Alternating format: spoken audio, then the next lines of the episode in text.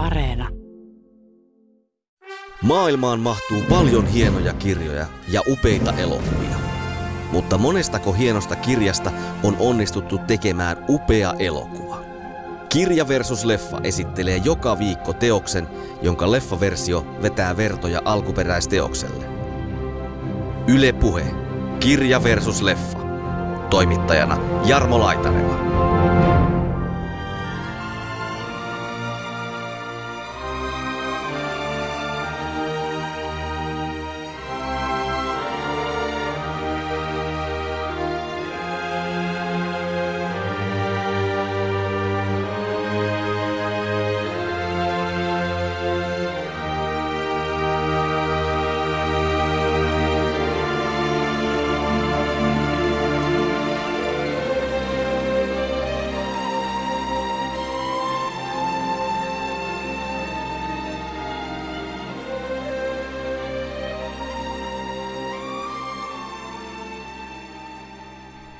Että siinä osittain vaikuttaa se Heathcliff ja Kathyn niin kuin elämän ylitse jatkuva rakkaus. Se nyt on kyseenalaista, että onko se sitten rakkautta, vai mä pitäisin sitä ehkä enemmän niin kuin semmoisena pakkomielteisenä omistuksen haluna. Mutta mä luulen, että siinä kun on kuitenkin näitä tämmöisiä niin kuin ylimaallisia koottilaiselle kirjallisuudelle aika tyypillisiä elementtejä, että et niin kuin rakkaus jatkuu haudan taakse ja kaivataan toista ja sitten on nämä muutamat rakkauden tunnustuskohtaukset, missä Heathcliff ja Kathy puhuu siitä, että miten he, heillä on yhteinen sielu ja he on tuntenut toistensa surut ja heidän rakkautensa on vankka kallio, kun muu rakkaus on muuttuvaista ja häilyväistä, niin luulen, että ne on ehkä sitten ne semmoiset kohdat, mihin on kiinnitytty, kun on tulkittu tätä sen rakkaustarinan kautta syy, miksi aikalaiskriitikot ei pitänyt humisevasta harjusta, oli se, että siinä ei näytä olevan minkäänlaista sovitusta, eikä minkäänlaista, että ne ne ei niin kuin, aikalaislukijat ei edes tunnistanut sen lopun pientä onnellisuutta tai sitä pientä valonpilkotusta sieltä, vaan se oli niin kuin läpeensä jotenkin kyyninen ja ikävä kirja. Ja hän itse kuoli, äh, sairastui siis, vilustui oman veljensä hautajaisten jälkeen – sitten sai tuberkuloosin ja kuoli, mutta lääkäri sanoi, että hän kuoli särkyneeseen sydämeeseen sen veljen kuoleman takia.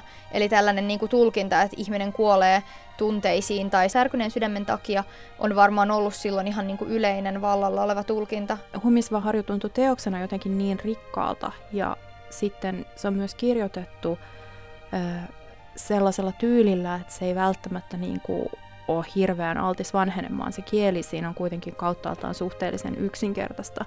Niin sanotusti siis on se, se niin kuin totta kai siinä on vaikeaa ja erikoista sanastoa, mutta se ei ole niin kuin esimerkiksi erityisen briljeeraavaa 1800-luvun alun tyyliä.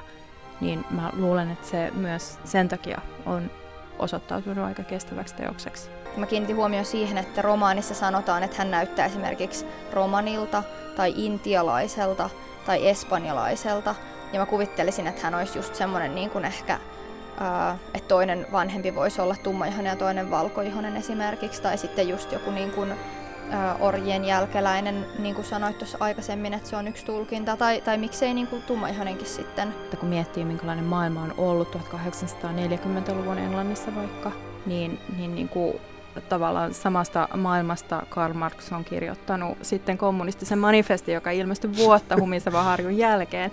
Ehkä siis on niin kuin teollistuminen ollut täydessä vauhdissa ja, ja yhteiskunnallinen muutos on ollut hirveän nopeata, on lakkoiltu. Euroopan hullu vuosi 1848, eli, eli siis humiseva harju ei ole niin kuin, tavallaan mikään niin kuin, hirveän eristäytyneen maailman tai hiljaiseen suljettuun maailmaan syntynyt teos, vaan päinvastoin hyvin niin kuin myrskyisään tilanteeseen.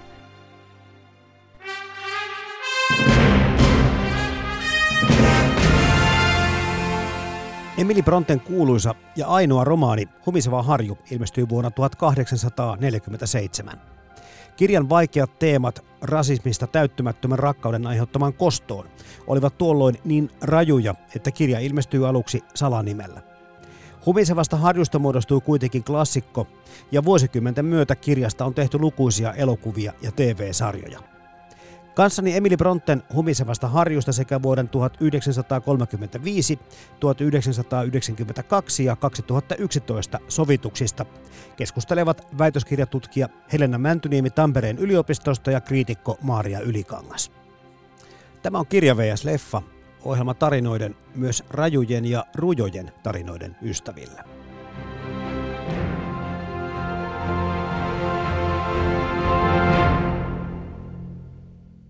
Humiseva Harju kertoo tilallisen tyttären ja ottopojasta rengiksi päätyneen pojan ei-toivotusta ja tuhoisasta suhteesta. Vaikka tämä teos tunnetaan rakkausromaanina, sitä voi lukea kyllä myös inhorealistisena kauhukertomuksena. Sen verran hurjia ovat nämä täyttymättömän rakkauden seuraamukset. Tässä oli oma esittelyni Humisevasta harjusta. Mitäs tähän sanoo Helena Mäntyniemi? Joo, yleensä tosiaan nousee ensin se rakkaus ja romanssi ehkä esiin, kun puhutaan Humisevasta harjusta, mutta munkin mielestä siinä ehkä – keskeisemmiksi teemoiksi nousee semmoinen niin pakkomielteinen rakkaus ja pakkomielle ja sitten semmoinen koston tematiikka. Ja sehän on hyvin väkivaltainen teos, että aika rajuja käänteitä tosiaan on. Raaka se kyllä on. Marja Ylikangas, oma luonnehdintasi teosparista. Mä oon lukenut Humiseva harjun aikaisemminkin ja, ja se, on, se on hirveän vaikea kirja saada tavallaan kiinni siitä, että mitä siinä tapahtuu ja mikä siinä on olennaista. Mutta, mutta nyt mulle niin kuin tuntuu jotenkin valkenevan, että se, niin kuin, se omalla tavallaan käsittelee niin kuin yhteiskunnallista muutosta 1800-luvun Englannissa tai 1700- ja 1800-luvun vaihteessa. Jota kuulostaa kirjata, mikä ehkä paranee tai ymmärrys siitä paranee useamman kerran lukiessa, mutta tipahtelin pikkusen jo tuossa kertoja ratkaisussa kyydistä pari kertaa. Sekään ei ollut ihan niin kuin mun mielestä helppo Siihen on mun mielestä tosi mielenkiintoinen se kerrontaratkaisu siinä, että siinä on taloudenhoitaja, joka kertoo tarinaa menneistä tapahtumista tämmöiselle kartonoon vieraaksi tulleelle herra Lockwoodille.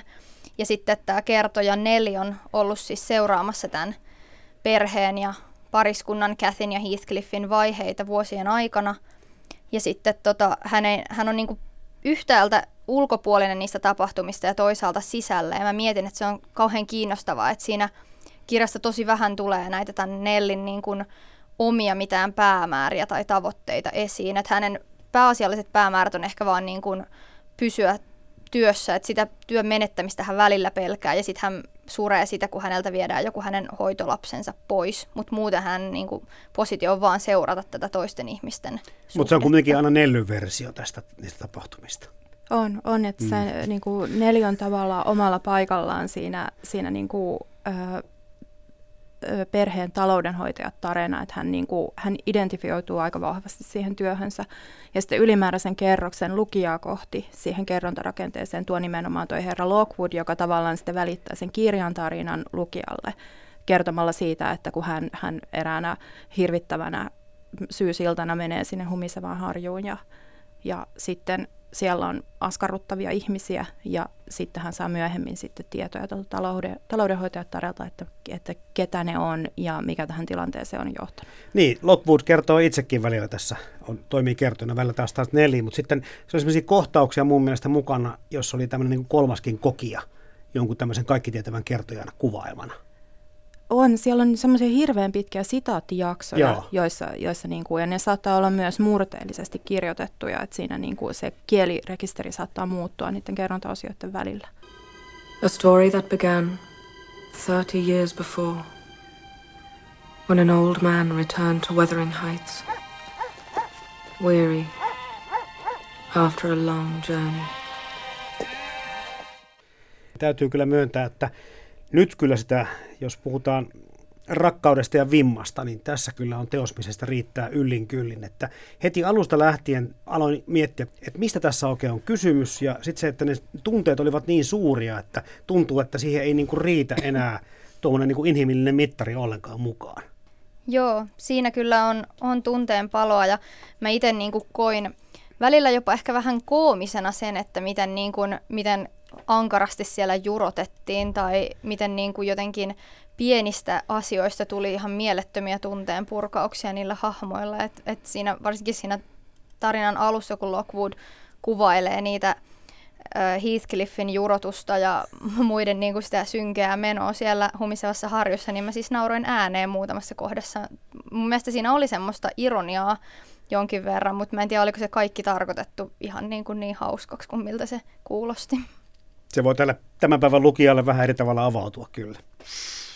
Joo, joo, ja siis tuossa on, on yksi avain tavallaan tuo tämän päivän lukija, että se niin kuin, kun kirja on ilmestynyt 1847, niin se jotenkin luo jonkunnäköistä etäisyyttä niihin hahmoihin, että, että tavallaan se, että miten, miten ihmiset käyttäytyvät tai miten heidän oletettiin käyttäytyvän, niin niissäkin esimerkiksi viktoriaaninen moraali ja sitten se, minkälaista kansankuvaus voi olla ja miten ihmiset voi ylipäätään käyttäytyä, niin se on varmaan jonkin verran muuttunut, mutta tämä rakkausperspektiivi, niin se se vaikuttaa aika niin kuin ihmeelliseltä siinä mielessä, että suurin osa kirjastahan on niin kuin väkivaltaista, pakkomielteistä tai sitten pikkumaista jurotusta tai lapsellista tussahtelua tai, tai jotain muuta tällaista. Ja, ja niin kuin tavallaan se rakkaus tuntuu enemmänkin sellaiselta kuviolta, jossa nämä niin kuin sisaruksina kasvaneet Kathy ja Heathcliff näkee äh, tavallaan niin kuin toisen itsensä jatkeena jollain tavalla, että niitä niin kuin rajoja ihmisten välillä ei tavallaan ole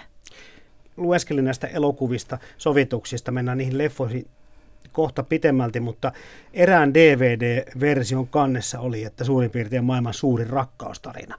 Kyllähän me kiinnostaisi tässä kuulla, että minkä ihmeen takia tätä tämmöistä psykologista tunnemyrskykuvailmaa pidetään maailman suurimpana rakkausromanina. Mistä tämä maine edes kumpuaa?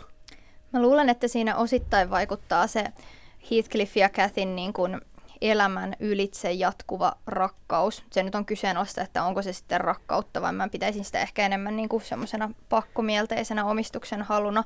Mutta mä luulen, että siinä kun on kuitenkin näitä tämmöisiä niin kuin ylimaallisia koottilaiselle kirjallisuudelle aika tyypillisiä elementtejä, että, että niin kuin rakkaus jatkuu haudan taakse ja kaivataan toista ja sitten on nämä muutamat rakkauden tunnustuskohtaukset, missä Heathcliff ja Kathy puhuu siitä, että miten he, heillä on yhteinen sielu ja he on tuntenut toistensa surut ja heidän rakkautensa on vankka kallio, kun muu rakkaus on muuttuvaista ja häilyväistä, niin luulen, että ne on ehkä sitten ne semmoiset kohdat, mihin on kiinnitytty, kun on tulkittu tätä sen rakkaustarinan kautta. Kumminkin Heathcliff ja Catherine on niin kuin sisaruksina kasvaneet eivät tietenkään olleet ja sitten rakastuivat olevinaan sit siinä kaikkien seikkailujen tiimellyksessä, mutta se, että, tota, että se oli vähän myöskin tämmöistä sisarellista rakkautta, kun puhutaan siitä kalliosta. Eli sullahan voi romanttisia rakkauksia tulla ja mennä, mutta ikään kuin perheen jäsentähänsä kai ymmärtääkseni rakastat ihan niin kuin yhtä paljon aina. Noin varmasti siinä limittyy ja ja se, mikä on myös erikoista tässä niin kuin rakkausperspektiivissä, että, että siinähän on, on toinenkin rakkaustarina, joka on paljon toiveikkaampi ja kauniimpi kuin Catherine ja Heathcliffin rakkaustarina.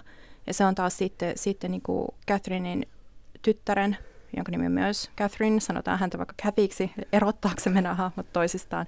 Ja sitten tota, äh, Catherinein ja Heathcliffin isoveljen Hindlin poika. Ja juoni on vaiheikas, eli, siis näitä, näitä henkilöhahmoja tässä kirjassa on todella vaikea seurata, mutta tavallaan niin kuin se, se pariskunta, joka löytää toisensa tuon kirjan loppupuolella, niin heidän tarinansa on niin kuin rakkaustarina paljon kauniimpi. Mutta se on todellakin niin häviävän pieni osa ja ihan lopussa se onnellisuus siellä, että kaikki niin muu sitä hirveyttä siinä matkalla. Niin on, ja siis kumpikaan näistä hahmoista ei ole välttämättä hirveän miellyttävä, jos heitä ajattelee ihmisinä, mutta siinä kuitenkin tulee tavallaan sellainen vahva toivekkuus, että ikään kuin se niin kuin Heathcliffin paha henki väistyy humisevasta harjusta siinä lopussa. Sheltered in the valley, carpeted in crimson, the Grange, home of Edgar Linton and Isabella, his sister. Mutta toi juttu, mikä sanoikin tuossa jo Maaria, että vähän menee nimet sekaisin. Mulla oli kyllä puoli kirjaa suurin piirtein niin kuin vaikeuksia erottaa niitä, että mistä puhutaan. Koska samassa lauseessa saattaa olla se Catherine ja Kathy, käytetäänkin kutsumanimeä ja sitten vielä saattaa käyttää etunimeä ja sukunimeä samasta ihmisestä. Jotenkin tuntuu, että tämän täytyy olla tarkoituksellista. Tahallaanko tässä Bronte harhauttaa lukijaa? Siinähän on hirveän paljon toistoa siinä teoksessa, että se toistuu ihan niin kuin niiden nimien kohdalla, että on, ensin on ensimmäinen Catherine ja sitten on tytär Catherine ja on Heathcliff ja sitten on Hareton, jonka nimi on samankaltainen ja kohtalo on myös samankaltainen, että molemmat on ollut semmoisia jäävät orvoiksi ja sitten toisen kasvattamiksi ja arvostaan alistetuiksi ja joutuvat sieltä niin kuin isännän roolista tai sieltä ylemmän luokan roolista sinne tallipojan tai palvelijan rooliin ja sitten joutuvat itse taistelemaan oman sivistyksensä puolesta ja sitten kuitenkin pystyvät sieltä niin kuin lopulta ylenemään takaisin sinne omalle tasolleen. Ja mä näkisin sen toiston myös jotenkin siinä Catherinein niin kuin identiteetin rakentumisessa, että siinä alussa kun Lockwood saapuu sinne humisevaan harjuun ja joutuu viettämään siellä yön, hän löytää kirjan, missä on se Catherine on kirjoittanut nimensä ja kaikki sukunimensä siihen. Catherine Earnshaw, Catherine Linton, Catherine Heathcliff. Heath- Catherine Heathcliff hän ei koskaan toteutunut, mutta tämä oli ehkä hänen toive silloin lapsena, että menisi Heathcliffin kanssa naimisiin. Ja sitten tota, nämä on kaikki kuitenkin niin kuin identiteettejä, jotka hän käy läpi sen teoksen aikana. Ja sitten lopuksi hänen oma tyttärensä, tyttö nimeltään Catherine Linton, menee naimisiin Haretonin kanssa sukunimeltään Earnshaw, jolloin hän, hänestä tulee jälleen se Catherine Earnshaw, eli ympyrä ikään kuin sulkeutuu, että sieltä Catherine Earnshaw palaa Catherine Earnshawksi. Joo, tuossa oli tavallaan niin kuin hirveän olennainen tämä kulku, minkä, minkä Helena tuossa just kuvasi. Ja, ja se liittyy nimenomaan tähän niin kuin romaanissa kuvattuihin luokka-asetelmiin. Että kun Heathcliff löytyy Otto-isänsä tarinan mukaan sieltä Liverpoolin kaduilta, niin hän on, hän on ilmeisesti orpolapsi, hän saattaa olla romaani, tai hän saattaa olla, olla laivan tuoma orjan jälkeläinen tai jotain vastaavaa. Me niin kuin romaanin perusteella sitä on vaikea tietää. Olennaista on se, että, että hän on niin kuin, tavallaan niin kuin täysin toiseutettu hahmo ja kaikkein huonoimmassa asemassa kaikista. Shame on you! Think of your soul!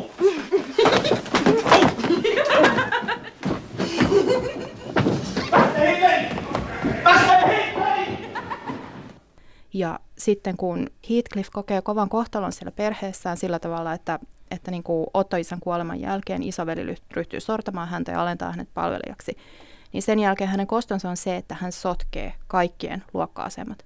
Ja hän, hän, niin kuin, hän pelaa avioliitoilla, tilan omistajuudella, ja siis hän hankkii, hankkii itselleen omaisuutta, hän naittaa lapset niin kuin itse haluaa, hän kirjoittaa testamentit uudelleen.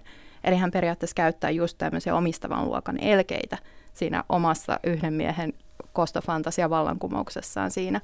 Ja hän niin kuin mullistaa sen, hän, hän niin kuin ylentää alennetut ja alentaa ylennetyt sen teoksen aikana. Nyt muuten, tämä oli se joo. perspektiivi, joka sai mulle niin kuin tähän hommaan jotain järkeä. Nyt tuli joku Monte Criston Kreivikin mieleen jo tästä jatkuvasta koston kierteestä. Ja puhutaan hei Heathcliffistä ja henkilöhahmosta kohta lisää, mutta te olette molemmat maininnut noista kauhukenren elementeistä tässä teoksessa. Ja, ja minäkin tosiaan, kun tätä kirjaa aloittelin, niin kuvittelin Jane Austen tyyppiseen kirjaan tarttuvan, mutta toisin kävi. Bram Stokerit ja Arthur Conan Doyle sieltä niin kuin mun mielestä pilkisti rivien välistä paljon enemmän. Tässä on aika paljon näitä toi ruumiin kaivaminen haudasta tuli jo mainittua, mutta sitten kaikkea tämmöisiä usvasia nummia ja myrskyisiä säitä ja kummituksia, eli tämmöisiä kauhuelementtejä tosi paljon. Mä lisäisin tuohon vielä hulluuden ja sairauden kuvaukset ja sitten niinku painajaisunet, mitkä toistuu. Ehkä myös ennen unet, kun Catherine hän näkee siinä alussa lapsena sellaista unta, että hän on kuollut ja taivaassa, mutta hän ei viihdy siellä. Ja hän itkee ja enkelit vihasina laskee hänet takaisin humisevaan harjuun. Ja sittenhän se ehkä niin kuin voi nähdä enteenä sille, että sitten kun hän on kuollut, niin Heathcliff hän kiroo, että hän ei saisi ikinä, että Catherine ei saisi rauhaa ennen kuin Heathcliff on myös kuollut. Ja sitten Heathcliff oletetusti näkee Catherinein aaveen tai kuulee Catherinein aaveen läsnäolon. Ja tässä muutenkin niin kuin annetaan ymmärtää, että Catherine siellä kummittelee. Että voi nähdä sen niin kuin lapsuuden paineisuuden sellaisena enteenä siitä, mitä tulee myöhemmin sitten tapahtumaan. Tuossa romaanissa on valtavasti semmoisia niin erilaisia groteskeja elementtejä, jotka tavalla tai toisella rikkoo sitä niin kuin totena pidetyn rajaa tai sitten semmoista soveliaisuuden rajaa just näissä kohtauksissa, joissa, joissa Heathcliff käy esimerkiksi tervehtimässä kuollutta Catherinea tai kaivaa sen haudan auki ja rikkoo arkun ja katsoo, että missä kunnossa tämä lähes 20 vuotta arkussa ollut vainaja on ja ryhtyy valmistamaan itselleen sijaa siihen viereen. Ja, ja kaikki, kaikki nämä tämmöiset kohtaukset, niin ne, ne niin tuossa romaanissa tapahtuu sitä rajojen rikkomista hirveän monella tasolla. Et, et niin kuin se on hirveän myrskyisä. Että tavallaan se nimi englanniksi, se wuthering, niin humiseva ei ehkä tee sille oikeutta, että se on niin kuin, tarkoittaa vähän, vähän tuota hurjempaa menoa se Joo, kyllä tämä aika, niin turbulenssia. aika myrskyisen harju on tämä, tämä harju kyllä. Here.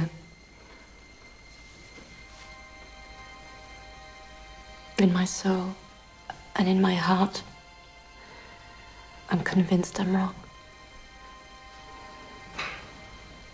And if my brother had not brought Heathcliff so low, I shouldn't have thought of it. It would degrade me to marry Heathcliff now. So you, you'll never know how I love him. Varmaan tätä materiaalia tässä nyt sitten on niin paljon, koska näitä sovituksia on tehty tosi paljon. Oletteko nähnyt tota sen 1939 William Wylerin, joka on tullut telkkaristakin tietysti monta kertaa, ei ehkä enää viime vuosina? Joo, mä oon nähnyt sen kyllä. Mulle tuli siitä mieleen hyvin vahvasti siis toi Tuulen viemää, joka ilmestyi samoihin aikoihin. Ja tota, sitä katsoessa kyllä mietin, että kylläpä näyttää niin kuin 1800-luvun alun Yorkshire nummet hyvin paljon niin kuin 1800-luvun puolivälin etelävaltioiden tanssiaisilta, että siinä oli ehkä aika paljon enemmän semmoista glamouria kuin kirjassa oli. tai missään muussa noista elokuvaversioista. Mut. Muutenhan sitä oli hyvin paljon niin kuin lyhennetty, että, että se loppui oikeastaan siihen niin kuin Catherinein kuolemaan. Siitä oli kokonaan otettu se viimeinen sukupolvi, eli nämä lapset, joiden rakkaus sitten saa täyttymyksen niin pois. Ja muutenkin mun mielestä siinä 39 vuoden versiossa oli kaikista vahvimmin ehkä nähtävissä se semmoinen niin kuin rakkaustulkinta, mm-hmm. että siinä kyllä oli ehkä vähemmän sitä semmoista vimmaa ja kostoa ja kauheutta ja enemmän sitä sitten semmoista kärsivää, riipivää rakkautta. Tämä on tällä Afin satavuotissarjassa kuitenkin sadan parhaan elokuvan listalla. Tiedä milloin tämä lista on sitten päivitetty vi- viimeksi, mutta onko Maarialla minkälainen mielikuva tästä vanhasta versiosta elokuvana? Siitä on tosi kauan, kun mä oon katsonut sen, että mä en, mä en nyt ole tuota, katso, katsonut sitä erikseen, mutta, mutta mä rupesin ajattelemaan sen perusteella sitä, että onkohan se niinku tavallaan niinku perustanut elokuviin jonkun niinku tietyn tavan katsoa humisevaa harjoa tai esittää humisevaa harjoa elokuvissa, koska se kirjahan on kuitenkin monella tavalla aika kaukana niistä elokuvista. Ja jotkut elokuvat onnistuu siinä tunnelman välittämisessä tosi hyvin, ja jotkut taas niin pyrkii kertomaan sen, sen tarinan jollakin järkevällä tarkkuudella, mutta tavallaan molemmissa tuntuu olevan aika vaikea onnistua. Vielä tässä 39 versiosta niin sen verran sanottava, että se oli vähän tämmöinen, se oli vähän tämmöistä pukudraamaa ja muutakin mukana, mitä ei kyllä kirjassa oikeastaan ole ollenkaan. Että se oli tämmöinen vähän, vähän niin kuin nätimpää ja semmoista silotellumpaa se arki ja elämä siinä Wilderin leffassa. Oli kyllä ja mun mielestä siinä näkyy hyvin paljon niin kuin se 30-luvun Hollywood-estetiikka muutenkin. Ja no oikeastaan kaikissa näissä elokuvissa mun mielestä näkyy se, että minä aikakautena ne on tehty tosi vahvasti esimerkiksi hahmojen hiustyyleissä. Here.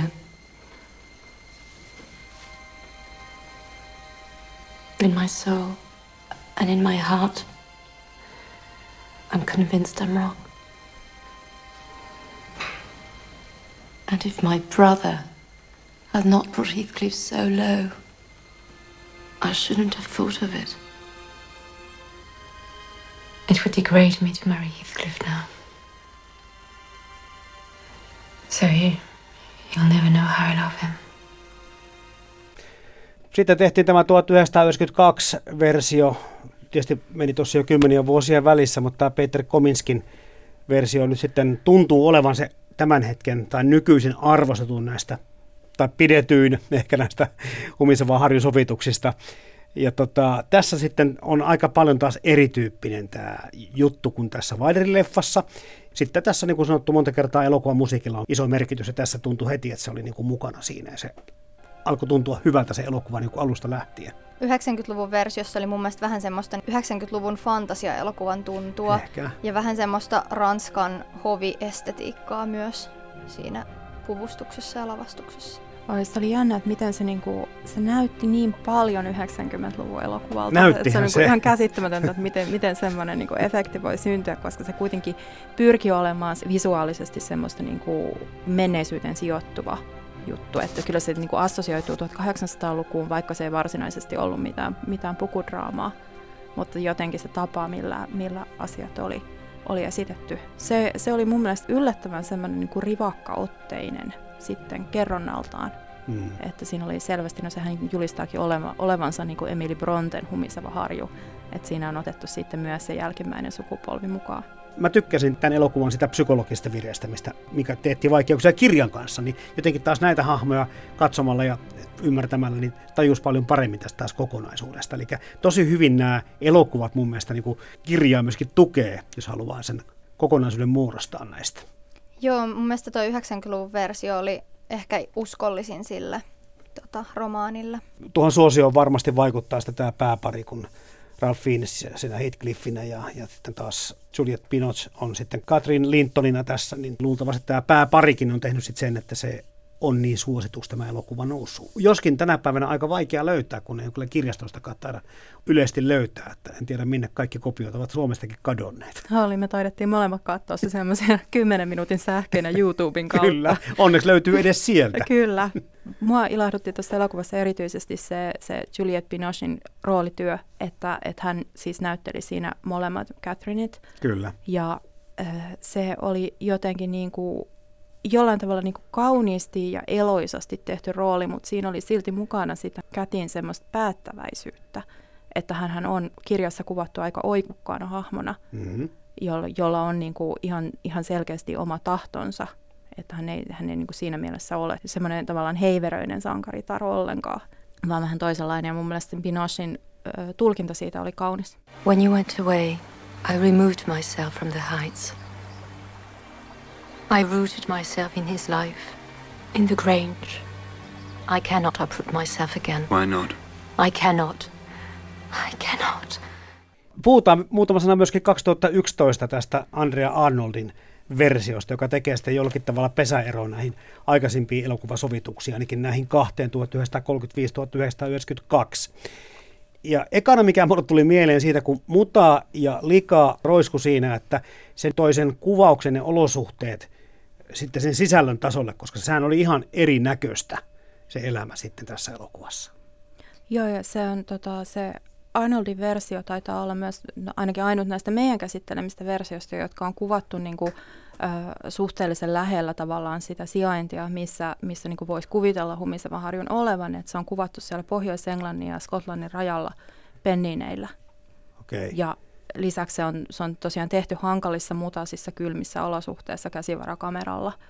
Ja mä luin ohjaajan haastattelua, jossa hän kertoi, että tota, kuvaajalla on paljon materiaalia, jossa hän tuusahtaa pitkin mäkiä siellä.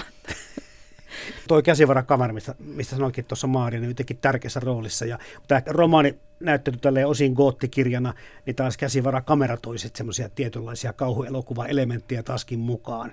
No Blair Witch-projektista lähtien, Kyllä. kun mennään ryteikössä ja puskassa ja kamera heiluu, niin jotenkin tämä, tämä tuli sitten omaan takaraivoon siitä.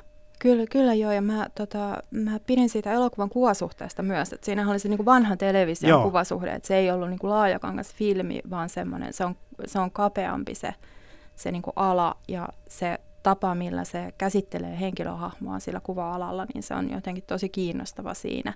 Ja sittenhän niin kuin, siinä, missä toi 92 versio perustui pitkälti dialogiin, että siinä oli niinku uutettu tosi paljon tärkeitä kohtauksia humisevasta harjusta, niin tuossa oli taas niinku hyvin pitkiä jaksoja, jotka oli täysin hiljaisia. Että ne hahmot ei sanonut niitä tuttuja vuorosanoja välttämättä ollenkaan, vaan ne oli hyvin hiljaisia. Ja nää, tässä elokuvassa oli myös nämä niinku nuoremmat, nuoremmat Catherine ja Heathcliff oli amatöörinäyttelijöitä molemmat, samoin kuin sitten aikuinen Heathcliff. Before the spring was out, Cathy's brother Hindley followed her to the grave. He drank himself into oblivion, leaving Hareton, his son and heir, to try to wake some love in Heathcliff's embittered heart. Amen. Amen. Amen. Hiljaista jaksosta tuli mieleen sitten tämmöinen tuulen tuijottelu ja taideelokuvamaiset elementit myöskin tästä, kun katsoi sitä, niin se oli semmoisia, mitä taas ennessä aikaisemmassa versiossa ei ollut ollenkaan mä olen samaa mieltä. Mun mielestä siinä oli aika paljon semmoisia taide kautta indie-leffa Kyllä. piirteitä hyvin vahvasti. Ja se kuvaustyyli myös sopi siihen, että se oli äh, kerrottu niin, tai selvästi haluttu kuvata niin kuin Heathcliffin näkökulmasta enemmän se tarina mun mielestä. Ja siinä mun mielestä myös sen, sitä kautta korostui ehkä se semmoinen Heathcliffin uhriasema ja se hänen kokema sorto enemmän siinä elokuvassa, ja joka ehkä toi enemmän niin kuin sympatiota Heathcliffin puolelle, ja mun mielestä Heathcliff ei siinä elokuvassa sen takia vaikuttanut niin semmoiselta niin hirveältä ihmiseltä kuin esimerkiksi siinä 90-luvun versiossa. Tai sitten saati siinä romaanissa, jossa hän on oikeasti aika kauhea. Niin tuossa puhuttiinkin jo sitten siitä Heathcliffin hahmosta. Ja tämä elokuva sitten rohkeasti esittää Heathcliffin tämmöisenä tummempi ihosena niin näissä muissa on sitten vaan kaverit värjätty mustalla hiukset ja ehkä mustalla partaa, mutta tässä on sitten pantu tummahipienen näyttelijä tähän mukaan. Minkälaisena irtiottana tätä ajattelitte siihen, koska romaanissa puhutaan, nyt mä olen lukenut vaan sen ensimmäisen suomennoksen, ja tota, siinä oli aika paljon muutakin tämmöisiä kökköyksiä, mitkä tähän päivään oikeastaan enää enää uppokkaan, mutta sitten siinä kuitenkin vihjataan vaan sitten, että kaveri oli vähän tummempi hipiäinen, joka voisi liittyä vaikka tämmöiseen romaanitaustaan tai muuhun. Mutta miten nyt sitten tässä versiossa, kun hän onkin tummaihoinen näyttelijä? No mulle, nyt kun mä luin ton teoksen uudelleen, niin mulle oli aivan ilmiselvää, että hän ei ainakaan valkoihonen. Et en, ei välttämättä niin kuin ihan selkeästi tummaihonen, mutta selvästi ainakin tummempi kuin valkoinen. Et mä kiinnitin huomioon siihen, että romaanissa sanotaan, että hän näyttää esimerkiksi romanilta tai intialaiselta tai espanjalaiselta. Ja mä kuvittelisin, että hän olisi just semmoinen niin kuin ehkä että toinen vanhempi voisi olla tummaihoinen ja toinen valkoihoinen esimerkiksi, tai sitten just joku niin kuin, orjien jälkeläinen, niin kuin sanoit tuossa aikaisemmin, että se on yksi tulkinta, tai, tai miksei niin kuin tummaihoinenkin sitten, mutta selvästi kyllä tulee siinä mun mielestä ilmi, että hän ei ole aivan niin kuin valkoinen, kun puhutaan myös hänen mustista kiharista hiuksistaan ja toistuvasti kuvataan, että miten tumma hän on. Joo, mä oon tuosta ihan samoilla linjoilla, että romaanihan jättää sen auki, että Kyllä. mikä se mahdollinen etnisyys esimerkiksi siinä takana on, vaan siihen niin kuin annetaan erilaisia tulkintalinjoja.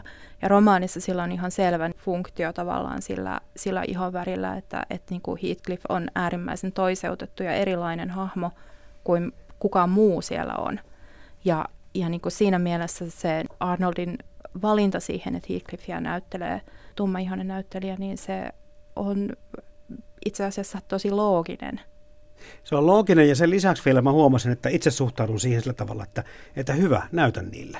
Eka, eka kertaa niin kuin se, että tajusin myöskin itse ajattelevani niin sillä tavalla stereotypisesti, että nyt siellä on tummaihoinen lapsi, joka joutuu sitten sen uuden tuota isännän ikeeseen, eli sitähän siinä uudessakin versiossa aika paljon pahoinpideltiin ja hakattiin. Ihan kunnolla hän sai sitten niin selkänsä siinä, että hänen kostonsa ja vimmansa, vaikka se olikin niin kuin mienompana kuvattu kuin muissa versioissa, niin jotenkin mä ymmärsin sen paljon paremmin. Että tälleenhän siinä käy. Kaveri ottaa turpansa siellä tarpeeksi ja jossakin vaiheessa hankkii omaisuutta ja tulee kostamaan. Et se tuntuu paljon niin kuin järkeenkäyvämmältä tälleen niin kuin nykykatsojasta.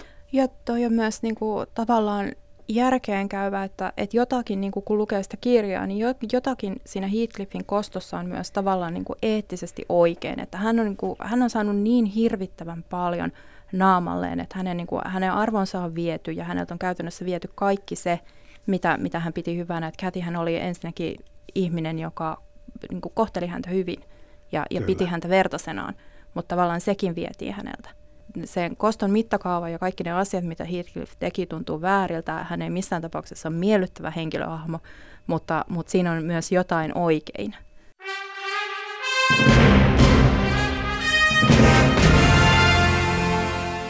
Kanssani Emily Bronten humisevasta harjusta sekä vuoden 1935, 1992 ja 2011 sovituksista keskustelevat väitöskirjatutkija Helena Mäntyniemi Tampereen yliopistosta ja kriitikko Maaria Ylikangas.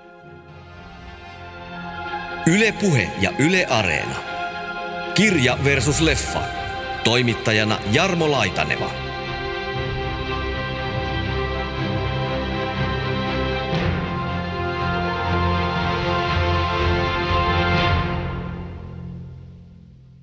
Sitten mennään niihin teidän ensimmäisiin kokemuksiin. Helena Mäntyniemi ja Maaria Ylikangas.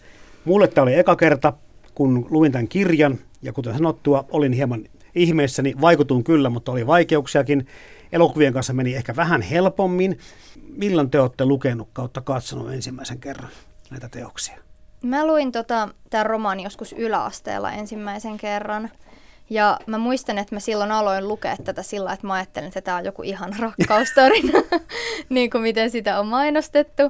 Ja, tota, ja sitten mä, niin mä yritin pitkään niin lukea, tai pitkälle teokseen yritin niin saada siitä sitä sitä rakkaustarinaa esiin ja olin sillä että no ehkä Heathcliffilla on nyt vähän huono päivä ja ehkä tämä tästä vielä paranee. Ja, mutta sitten ei, ei siitä nyt oikein sitten tullut mitään. Mä muistin, että mä olin vähän niin kuin jotenkin pettynyt tai semmoinen petetty, kun se ei, petetty olo jäi, kun se ei vastannutkaan siihen mun teini-iän romantiikan nälkään, eikä, eikä niin kuin vastannut odotuksia. Mutta tota, ja sitten mä olin vähän sillä niin kuin siinä lopussa, että, että näähän oli ihan kauheita nämä kaikki hahmot. Joo, samastuminen on aika tuskaa tässä, jos mietitään sitten kun lukija, lukija parkaa. Ja, niin siitä, siitä ehkä niille, jotka ei ole lukenut niin ennakkovaroitus, että sitä ei kannata ruveta tekemään. no entäs Maaria, milloin luit? Äh, mä oon lukenut sen kirjan eka kertaa yli parikymppisenä ihan, ihan tuota opintojen yhteydessä englantilaisena klassikkona ja, ja siitä jäi vähän semmoinen olo, että olipas kaikkiaan aika epämiellyttävä kokemus, että jotenkin ihan toisenlainen kuin mitä, mitä niin kuin puheiden perusteella on odottanut sen olevan. Ja eh, Tämä oli nyt mulle kolmas kerta, kun mä luin tämän kirjan. Et silloin kun mä luin sen seuraavan kerran, niin mä itse asiassa keskityin siihen maiseman kuvaukseen ja esimerkiksi pimeyden kuvauksiin, joita on todella paljon siinä, siinä humisevassa harjussa. Ja ne on, ne on tosi hienoja, siis tapa kytkeä henkilöhahmojen tunteita siihen pimeyteen tai säätä tai sitten näitä erityyppisiä niin kuin koottilaisia tai groteskeja motiiveja, niin se on, se on tosi hieno kirjallinen elementti siellä. Ja sitten nyt mä niin kuin rupesin keskittymään siihen, että minkä takia nämä ihmiset käyttäytyy tällä tavalla. Ja sitten, että mikä niin kuin, siinä myös kuvataan sitä väkivallan ylisukupolvista siirtymistä. Että mä jotenkin keskityin siihen ensin, mutta sitten mä rupesin hiljalleen niin tajumaan, että hetkinen, että näähän niin kuin, tässä, tässä on näitä, näitä niin kuin luokka-asemia, jotka tuntuu liikkuvan. Sitten mä tietysti rupesin googlaamaan ja katsomaan, että löytyykö tälle mitään vahvistusta internetistä tälle lukutavalle, ja kyllä sille löytyy. Mutta tässä näkee taas jälleen, että jotkut kirjat on sillä tavalla kerralla luettu. Tämä on semmoinen teos, mikä teillekin sitten on, on jäänyt niin kuin elämään. Ja sitten se ajatus sit siinä ja tulkinta niin vuosien ja ehkä vuosikymmentenkin aikana niin saattaa muuttua melkoisesti. Tämä oli nyt mulle eka kerta, kun mä rupesin pitämään tästä no, kirjasta. No, no niin, se, se ei ole helppo kerta. prosessi, mutta nyt ollaan tässä. Let me go home. His happiest days were over when your days began. He cursed you, as I did for coming into this world. Weep away. Mä kyllä muistan, että mä niinku silti pidin tästä jo aiemmin, että et jotenkin semmoinen niinku koottilainen estetiikka on aina viehättänyt mua lapsesta saakka. Ja nyt sitten niinku, mä te, teen siis väitöskirjaa Harry Potter fanifiktiosta ja tutkin sen kytköksiä romanssikirjallisuuden traditioon ja sitä kautta myös niinku koottilaiseen traditioon jonkin verran. Niin sitä kautta on sitten tullut niinku tämmöinen niinku romanssitraditio ja koottilainen traditio hyvin tutuksi. Ja sitten on antanut sitä kautta niinku uusia tulkintanäkökulmia myös tähän teokseen. Ja tuli nyt, nyt tota, uudestaan tätä lukiessa niin mieleen esimerkiksi semmoinen, että, että siis tuossa Heathcliffin hahmossa on mun mielestä hirveän paljon samaa Harry Potterin Severus Kalkkaroksen kanssa, että molemmilla on tämmöinen traaginen lapsuus, heitä on sorrettu, heitä on kiusattu, he on niin kuin, fyysisestikin aika samankaltaisia, tämmöisiä tumma, hipi, tai ei tumma hipiäisiä välttämättä, mutta tumma piirteisiä ja synkkiä, juroja, kyynisiä hahmoja. Ja sitten on vielä tämä niin kuin elämän rakkauden tai pakkomielteen kohteen menetys ja sitten semmoinen pakkomielteinen rakkaus sitä naista, kuollutta naista kohtaan, joka jatkuu sitten vielä niin kuin melkein parikymmentä vuotta sen kuoleman jälkeenkin. Mutta tämähän siis kytkeytyy siihen tota, koottilaiselle kirjallisuudelle tyypilliseen byronilaisen sankarin hahmoon, että Heathcliff on ehkä tosi hyvä esimerkki semmoisesta byronilaisesta sankarista, joka on nimenomaan tämmöinen synkkämielinen ja juro ja usein tumma he, mieshenkilö, jolla on joku synkkä salaisuus ja ehkä joku niin kuin asia, mitä hän katuu menneisyydessään. Ja tämä on myös vaikuttanut tosi paljon sitten myöhemmin romanssikirjallisuuden mieshenkilöhahmoihin ja näkyy edelleen tosi paljon populaarikulttuurissa esimerkiksi. Tosin ehkä enemmän niin kuin esikuvina on ollut sitten nämä Jane Austenin Ylpeyden ja ennakkoluulen herra Darcy ja äh, Charlotte Bronten kotiopettajattaren romaanin herra Rochester, jotka on sitten enemmän tämmöisiä niin kuin romanttisia sankareita ja vähän ehkä niin kuin miellyttävämpiä hahmoja kuin Heathcliff. Sanottuna ääneni kyllä, koska sitä kalkkarustakin miettii vähän, että mikä, mikä on nyt näin vaikeaa. Se, ei, niin kuin se paha olo ei vaan koskaan hellitä sieltä taustalta. Joo, joo niinpä. Mutta mä luulen, että tämän tyyppiset niin kuin, tuommoiset niin byronalaisen sankarin tapaiset arkkityypit, niin ne, ne elää aika vahvasti mielikuvituksessa ja sen takia ne on aika käyttökelpoista tavaraa myös ihan nykykirjallisuudessa. Kysymys on tavallaan tuommoisesta niin traditioon sitoutuneesta elementeistä. Mr. Heathcliff, you're a cruel man, but you're not a fiend. Tässä kun pyörittelin näitä teemoja sitten, ei tämä nyt oikein, niin kuin, oikein niin kuin tämmöisenä toteutumattomana rakkaustarinanakaan ihan nyt silleen tyylipuunas olettaa, että tämmöisenä pelkkänä kostotarinanakaan tai tämmöisenä luokkayhteiskuntakuvailmana, mutta tässä on niin kuin kaikista osia. Minkälaisia teemoja te pudottaisitte tähän nyt sitten niin kuin mukaan keskustelussa mietitään, että mitä kaikkea tästä voisi ihminen poimia? No mulla tulee ainakin se koston kierre ensimmäisenä ja että miten tavallaan se ei kuitenkaan auta ketään eikä, eikä tuo mitään semmoista lohtua tai helpotusta, vaikka sen koston sitten saiskin. Ja että lopulta se ainoa, mikä tuo sen niin kuin helpotuksen, on sitten se niin kuin rakkaus, sitten, joka saa sen täyttymyksen sen nuoremman Cathin ja Haretonin kautta. Mä haluaisin poimia tuosta niinku siitä, just siitä nuoremman Cathin ja Hairtonin suhteesta sellaisen kiinnostavan asian, että, että siinähän oli olennaista, että Hareton sai alkaa oppia lukemaan. Ja se on semmoinen niinku mielenkiintoinen elementti, joka meillä Suomessa on esimerkiksi Seitsemässä veljeksessä, että se, se tavallaan niinku romaani ratkeaa siihen, kun veljessarja oppii, oppii lukemaan sitä ABC-kirjaa, joka heitä niin kauheasti rasittanut, ainakin osaa heistä. Ja sitten Heathcliffin kosto Haretonille on ollut se, että lapsi ei koskaan opi lukemaan. Hän ei koskaan pysty lukemaan sitä, että hänen oma nimensä on tavallaan niin kuin omistajan paikalla siellä humisevassa harjussa. Ja sitten se, kun nuorempi Kathy alkaa opettaa, opettaa häntä lukemaan, niin se on tavallaan se, missä se muutos tapahtuu. Että kysymys ei ole niinkään niin pelkästä rakkaustarinasta, vaan kysymys on myös siitä, että, että niin kuin, kun ihminen saa välineitä, niin hänen elämänlaatunsa paranee huomattavasti. Lukutaito on olennainen asia. Mm. Jos korostaa sitä 5 prosenttia, joka on niin kuin maksimissaan 5 prosenttia tästä kirjasta onnellista ja 95 pelkkää tuskaa, niin on näin kristillinen näkökulma, että kärsi kärsit, kirkkaamman kruunun saat lopussa. Että se tuntuu jotenkin hullulta, että se onni, mikä siellä oikeasti löytyy, niin se on niin marginaalista täällä kuvauksessa enää. Joo, niin se on. Ja mä luulen, että siinä, niin kuin, se liittyy osittain siihen niin kuin viktoriaanisen kirjallisuuteen. Tämä oli yksi syy, miksi aikalaiskriitikot ei pitänyt humisevasta harjusta, oli se, että siinä ei näytä olevan minkäänlaista sovitusta – eikä minkäänlaista, että ne, ne niin kuin, aikalaislukijat ei edes tunnistanut sen lopun pientä onnellisuutta tai sitä pientä valonpilkotusta sieltä, vaan se oli niin kuin läpeensä jotenkin kyyninen ja ikävä kirja, kun viktoriaanisen kirjallisuus ihan runoja myöten oli tapana niin kuin lopettaa jonkunnäköiseen kristilliseen opetukseen tai, tai kertoa, mikä on moraalisesti oikein.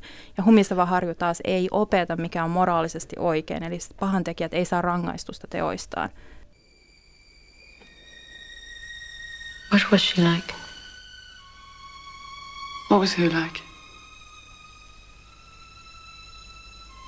My mother. She was a wild, wicked slip of a girl. She burned too bright for this world.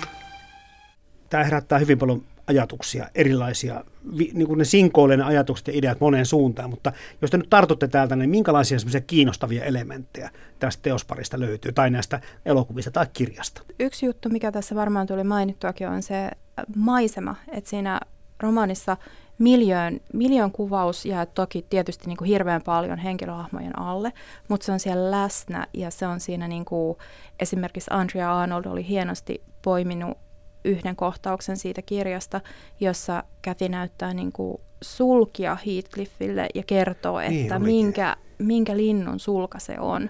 Ja se sama kohtaus on kirjassa, mutta se on aivan erilainen se kohtaus. Että siinä muistaakseni Catherine kertoo Nelille niitä lintuja. Hän on sairasvuoteella ja luettelee niitä lintuja siellä – ja se, se on niin kuin, siellä on hirveän paljon tuommoisia hienoja kohtauksia, joissa jonkunnäköinen niin kuin osuus on luonnolla ja eläimillä ja tämmöisillä. Esimerkiksi koirat on siinä esillä, esillä niin kuin hirveän monella tavalla. Ja koirat on myös siinä Arnoldin elokuvassa esillä aika vahvasti. Eläimiin myös suhtaudutaan väkivaltaisesti, että koira hirtetään ja muuta tämmöistä. Että on niin kuin, asiat on sekä kauniita että rujoja. Ihan pikkusen tuossa luonnokuvauksesta haluan sanoa vielä, että ne on niin hyvin sitten piilotettu varmaan että henkilöiden alle tosiaan siinä itse kirjassa, koska mä jäin kaipaamaan sitä. Siinä oli tosi hyvin tuli se pimeys ehkä ja sitten tämä sumu ja nämä myrskyt ja muuta, mutta itse se semmoinen luonto ja ne kauniit nummikuvaukset, mitä taas sitten vaikka Oostenilla tai muilla on, niin niitä ei ollut ollenkaan sen kirjassa.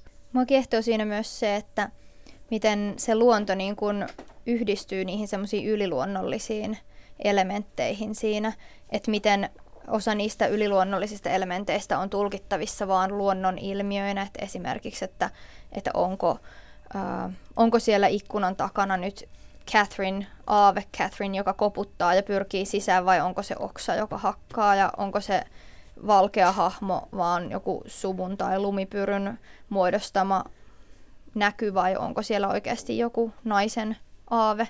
Ihan, että miten se semmoinen pimeys ja sitten nämä niin unet ja muut, niin kiehtovasti mun mielestä sulautuu yhteen siinä. Ja outoa on myöskin se, että tota Lockwood näkee kanssa vähän niin kuin samaa unta kuin sitten ennen kuin hän niin kuin tietää tästä tarinasta mitään. Että se, tämä taas liittyy näihin kauhuelementteihin kanssa, mutta tällä unella pelataan kyllä ihan sille kiinnostavalla tavalla. Your son is dead. How do you feel? How do you feel, Catherine? I feel and see only death. Jengihän kuolee kuin pipo. Onko se niin kuin väärin ruveta kysymään tämmöistä psykologista teokselta, että mihin ihmiset kuolee? Mutta aivan kuin se tukahdettu viha ja toteutumaton rakkaus ja muut on semmoinen möykky, tuolla sisällä syöpämäinen möykky, joka lopulta söisi sen elinvoiman ja tappasi sen ihmisen sitten siihen, koska ei oikein mitään muutakaan selitystä löydä näille kuolemille. Varmaan niin joidenkin henkilöhahmojen kohdalla toimii, toimii ihan tuolla tavalla. Esimerkiksi Hindley joi itsensä hengiltä. Ja sitten taas siinä oli kaksi hahmoa, se Isabel ja sitten, sitten tämä vanhempi Catherine, jotka käytännössä kuoli lapsivuoteeseen. Eli ja se, se oli aika tavallinen tapa kuolla 1800-luvun alussa myös yläluokassa. Saati sitten alemmissa luokissa tai huonommissa olosuhteissa. Nopeasti ne synnytysten jälkeen kyllä kuolivat, se on totta. Joo, Joo. Mutta, mutta sitten, sitten tietysti oli paljon semmoista niin kuin tosi epämääräistä sairautta, josta ei oikein niin kuin tiedä, mutta, mutta siihen aikaan myös sitten, sitten oli niin kuin esimerkiksi hygienian puutteen takia mm. niin kuin, ja roko, rokotteita ei oltu vielä keksitty, niin se on hankala sanoa, että siinä varmaan niin kuin sekoittuu sekä tämä niin kuin katkeruus ja sairaus sekä myös niin kuin tietynlainen realismi siihen, että, että niin kuin ihmisten elämä oli oikeastikin paljon hankalampaa. Tänä päivänä kysytään, että voiko vitutukseen kuolla. Jotain kun lukee, niin että kyllä voi ihan helposti. Heathcliff aika selkeästi siihen kuoli. Mä voisin jatkaa vielä tuosta aikakauden olosuhteista, että, että varmaan myös se, että ei ollut kaikilla alueilla lääkäreitä tai lääkärit ei välttämättä yksinkertaisesti vaan ei ollut sitä lääketieteellistä tietoa niin paljon, että ei voitu sanoa, että mihin ihmiset kuoli. Niin mä luulen, että sen ajan kirjailijoillakaan ei välttämättä ollut tietoa, että mihin kaikkiin sairauksiin ihmiset heidän ympärillään mm. välttämättä kuoli. Et kun mä luin Emily Bronten omasta elämästä, niin siellä esimerkiksi sanottiin, että hänen kaksi vanhempaa sisarustaan kuoli sisäoppilaitoksessa, koska siellä oli niin epähygienistä, että he sairastuivat ja kuoli. Ja hän itse kuoli, äh, sairastui siis, vilustui oman veljensä hautajaisten jälkeen ja tota, sitten sai tuberkuloosin ja kuoli, mutta lääkäri sanoi, että hän kuoli särkyneeseen sydämeeseen sen veljen kuoleman takia. Eli tällainen niin kuin tulkinta, että ihminen kuolee tunteisiin tai särkyneen sydämen takia on varmaan ollut silloin ihan niin kuin yleinen vallalla oleva tulkinta. Sitten siinä samaisessa artikkelissa myös sanottiin, että Emilin terveys oli ollut heikko sen takia, että sieltä jostakin läheiseltä hautausmaalta oli virrannut jotakin saastasta vettä, joka oli saastuttanut perheen kaivoveden. Että aika niin kuin groteskeja ja kammottavia oh. olosuhteita on kyllä ollut siihen aikaan. Että varmaan niin kuin, sitten jos ihminen pitkään riutuu just jonkun saastuneen, saastuneen kaivoveden sairastuttamana tai jossakin pitkällisessä keuhkosairaudessa, niin se voikin jäädä vähän epäselväksi, että Joo. mihin sitä sitten kuolee. Mutta jännällä tavalla taas tässä niin kuin kirjailija ja kirjailijan perheen kohtalo sitoutuu vaikka nyt epämääräisten kuolintapojen suhteen nyt tähän kirjalliseen tuotantoon. Monesti ihan käy aikaisemminkin näin, että siellä on sitä omaa elämää tai lähipiiriä yllättävänkin paljon, yllättävissäkin paikoissa voi olla mukana. Joo, ja sitten mä luin vielä, että tota, hänen veli, tämä veli, jonka hautajaisten jälkeen hän, tai hautajaisissa hän vilustui, niin ilmeisesti joi itsensä hengiltä, ja mietin, että onko siinä ollut sitten Hindlille inspiraatio, kun hän sitä alkoholisoitunutta veljään hoiti ja kirjoitti ja, samalla tätä humisevaa harjua. Hindley Soosta ja hänestä kaiken kaikkiaan niin näistä toimista ja ryyppäämistä ja olemuksesta tuli kyllä sitten tämmöinen rocklegenda mieleen ja tajusin sitten itsekin kun naurattiin, että hän olikin 27 kun kuoli, että Olisiko ensimmäisiä tämän rocklegendan tuota esimerkkejä tässä iässä hengiltä juodaan itsensä? What is it? My son's will. He left the Grange and all your personal property to me. Look where he signed it. Linton.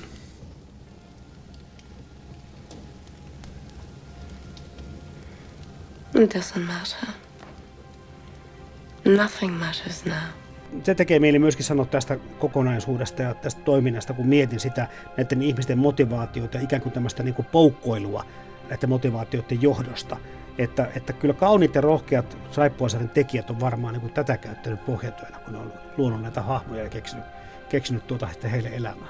Joo, toi on, toi on tavallaan niin jännä, että, että kun, kun tavallaan niin kuin, henkilöhahmolle tapahtuu tarpeeksi tai kun se toimii riittävän järjettömästi, niin missä vaiheessa se lakkaa muistuttamasta ihmistä. Että musta niin kuin humisemmassa harjussa ollaan ihan siinä rajoilla, että, että niin kuin ne tyypit alkaa muistuttaa huomattavasti enemmän niin kuin fiktiota ja, ja niin kuin fiktion elementtejä kuin ihmisiä. Ja sitähän saisi semmoisen, niin kuin, tiedättekö, päättymättömän sarjan, kun miettii sitä, miten tapahtuu, kun ne poukkoilee ja tekee niitä samoja virheitä koko ajan. Samaa kostonkiertä jatketaan. Samat nimet luuppaa. niin, niin, ja samat nimetkin luuppaa. Tästä on tehty kyllä TV-sarjoja, mutta semmoinen tuntuu vaan, että Saippua-sarja tulisi ihan helposti tämmöistä elementeistä tehtyä. Joo, kyllä siinä on ihmissuhde kiemuroita ihan riittämiin, että kalpenee nykyajan telenovelatkin. Näistä ohjaajista ei enempää, mutta, mutta Emily Bronte tietenkin ihmisenä kiinnostaa se, että, että sattuu tämmöinen sisarusparvi syntymään ja, ja kaikki aika nimekkäitä, kuuluisia klassikkojen tekijöitä Charlotte Anne Emily Bronte, mutta, mutta ei kovin yleistä niin kuin maailman historiassa, kirjallisuuden historiassa. Ei varmasti, ei, ei varmasti olekaan, ei niin kuin hirveän, hirveän nopeasti tuu vastaavia mieleen. Bronten sisaruksista usein puhutaan sillä tavalla, että he olisivat elänyt niin tosi, tosi niin kuin eristyneen elämän ja oleskelleet lähinnä siellä kotonaan, mitä, mitä he varmaan pitkälle tekivätkin, mutta mut mä olin nyt vähän yllättynyt, kun mä luin, luin, että siis he on myös matkustelleet. Ja tavallaan se, että kun miettii, minkälainen maailma on ollut 1840-luvun Englannissa vaikka, niin, niin, niin kuin tavallaan samasta maailmasta Karl Marx on kirjoittanut sitten kommunistisen manifestin, joka ilmestyi vuotta Humisevan harjun jälkeen. Ehkä siis on niin kuin teollistuminen ollut täydessä vauhdissa ja, ja yhteiskunnallinen muutos on ollut hirveän nopeata, on lakkoiltu. Euroopan hullu vuosi 1848, eli, eli siis Humisvaharjo ei ole niin kuin, tavallaan mikään niin kuin, hirveän eristäytyneen maailman tai hiljaiseen suljettuun maailmaan syntynyt teos, vaan päinvastoin hyvin niin kuin myrskyisään tilanteeseen tullut kirja. Ja ei Bronten sisarukset ole ollut siitä täysin tietämättömiä. Ilmeisestikään ei, mutta, mutta sitten tota, aika kuitenkin oli sellainen, että omalla nimellään ei pystynyt tekemään, eli Bellin sellainen nimellähän tämä tehtiin alun perin ja yritettiin kai sitten kätkeä sit sillä, ei pelkästään tekijää, vaan myöskin naissukupuolta. Mm, kyllä. Se on aika valitettavaa, että ei ole voinut silloin, mutta näinhän se on ollut naisilla. A friend, when she hates me, thinks me not fit to wipe her shoes. It's not I who hates you, it's you who hates me. You hate me as much as Mr. Heathcliff does. Näiden kolmen merkittävän kirjailijasisären lisäksi niin tämä jäi sitten romaaneista ainoaksi tällä Emili Sisarella. Ja sekin tuntuu niin kuin aika merkittävältä asialta, että sitten kun sen yhden romaanin vaan julkaiset ja sitten tulos on tässä. Niin, toki hänen elämänsä myös jäi aika lyhyeksi, niin. että, että ties vaikka sieltä olisi jotain ollut tulossakin, mutta, mutta niin kuin, kyllä se, ja siis kiinnostavaa on se, että Humiseva harjo ei tosiaan ole mikään helppo kirja, eikä se, mutta mut jotenkin se on äärettömän kiehtova. 30-vuotias oli Emili, kun kuoli, mutta missä, minkä ikäisen siskot kuoli? Mä Charlotte muista. kuoli 38-vuotiaana. Hän eli vähän pidempään. Häneltähän tuli ainakin kotiopettajattaren romaani on se tunnetuin, mutta sitä en edelsi Professori-niminen teos, joka, jota ei silloin julkaistu. Se ilmeisesti julkaistiin myöhemmin vasta, jos oikein ymmärsin. Ainakaan niin kuin, kustantaja ei siitä ensimmäisellä kerralla pitänyt. Kirja on tosiaan kestänyt aikaa ja elokuvia to- tehdään jatkuvalla syötöllä lisää. Öö, Miten sitten tota, uskallatte Maria Ylikangas ja Helena Mäntyniemi sanoa siitä, että näin hyvin on kestänyt aikaa ja miltä se tulevaisuus näyttää? Näkyykö, onko näköpiirissä semmoista, että tulisi jotakin muutoksia tähän klassiseen kirjan klassiseen asemaan? Mä näkisin, että tulevaisuudessa varmaan tulkitaan herkemmin sitä Heathcliffin hahmoa nimenomaan tummaihoisena hahmona, tai ainakin ei valkoisena, niin kuin nyt tässä uusimmassa elokuvaversiossa. Ja ehkä tulee se semmoinen niin kuin rasismin käsittely, mitä nyt tuossa 2011-versiossakin on, on jo aika paljon, ja jos miettii sitä romaania, niin siinähän kanssa käsitellään sitä rasismia hyvin niin kuin semmoisella tuoreella tavalla ajan kohtaan nähden. Tosin ei puhuta tietenkään rasismista sanana, mutta, mutta tota, et sitä näkökulmaa varmaan tuodaan tulevissakin adaptaatioissa esiin.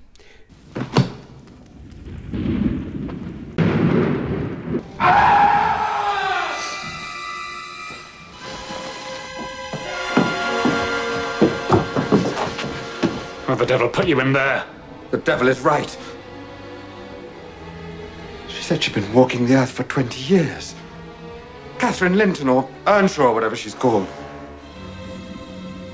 Her face. She looked like.